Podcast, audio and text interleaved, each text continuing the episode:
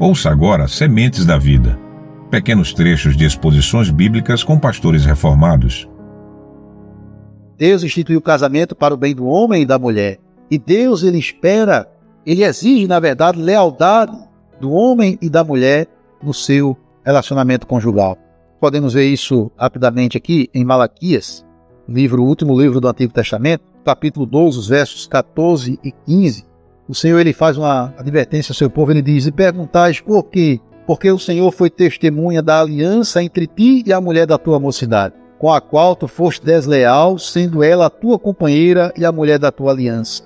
Estava cobrando daqueles israelitas naquele momento lealdade à sua esposa, porque muitos deles estavam sendo desleais. Não fez o Senhor um, mesmo que havendo nele um pouco de espírito, porque somente um? Ele buscava a descendência que prometera. Portanto, cuidai, olha essa parte, cuidai de vós mesmos, e ninguém seja infiel para com a mulher da sua mocidade. É isso que Deus deseja ver em nossos casamentos: lealdade, amizade leal, sincera.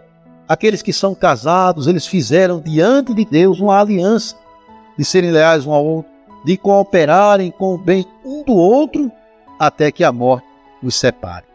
Sendo assim, nesse momento, me deixe perguntar a você que já é casado: como está o seu casamento? O fruto da benignidade, dessa amizade leal e sincera, tem se manifestado na sua relação matrimonial? Você que é esposo, marido, homem da casa, você tem sido aquele amigo leal e sincero da sua esposa? Você tem tratado a sua mulher com benignidade, como sendo um vaso mais frágil, necessitando de atenção, cuidado, zelo? Tem sido favorável a ela em tudo que ela necessita? Ela pode contar com a sua amizade leal, com a sua fidelidade em todo o tempo. Mas também você que é mulher, você que é esposa, você tem sido aquela companheira benigna do seu marido, confiando nele como seu amigo leal, sendo leal a ele e abrindo seu coração para ele em todas as coisas, para contar todas as suas necessidades. Tem sido favorável e útil em buscar o bem dele em todas as coisas. Tem sido aquela companheira encorajadora do seu marido, aquela amiga leal.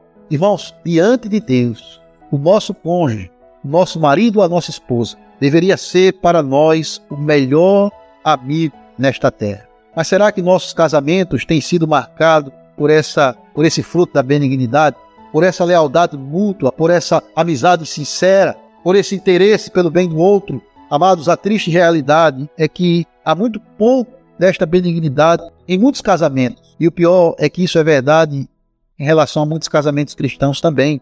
E você e eu, nós precisamos orar ao Senhor para que esse fruto da benignidade seja real e evidente em nossos casamentos. Porque isso, irmãos, quando nós mostramos o fruto da benignidade, isso vai promover coisas boas. Isso vai promover a alegria do nosso cônjuge, o seu bem-estar físico, emocional e espiritual. Isso vai promover o crescimento espiritual dos nossos filhos, um exemplo para eles no futuro também procurar alguém que ama o Senhor e que tem o Espírito Santo, para que possam ter um casamento abençoado.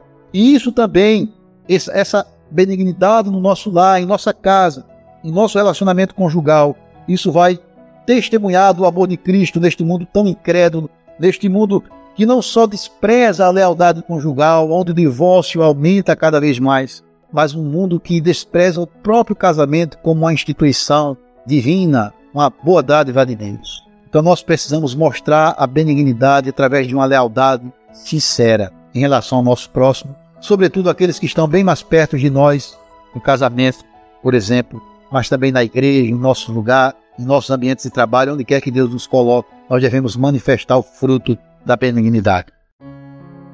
Veja o link para o sermão completo na descrição do vídeo.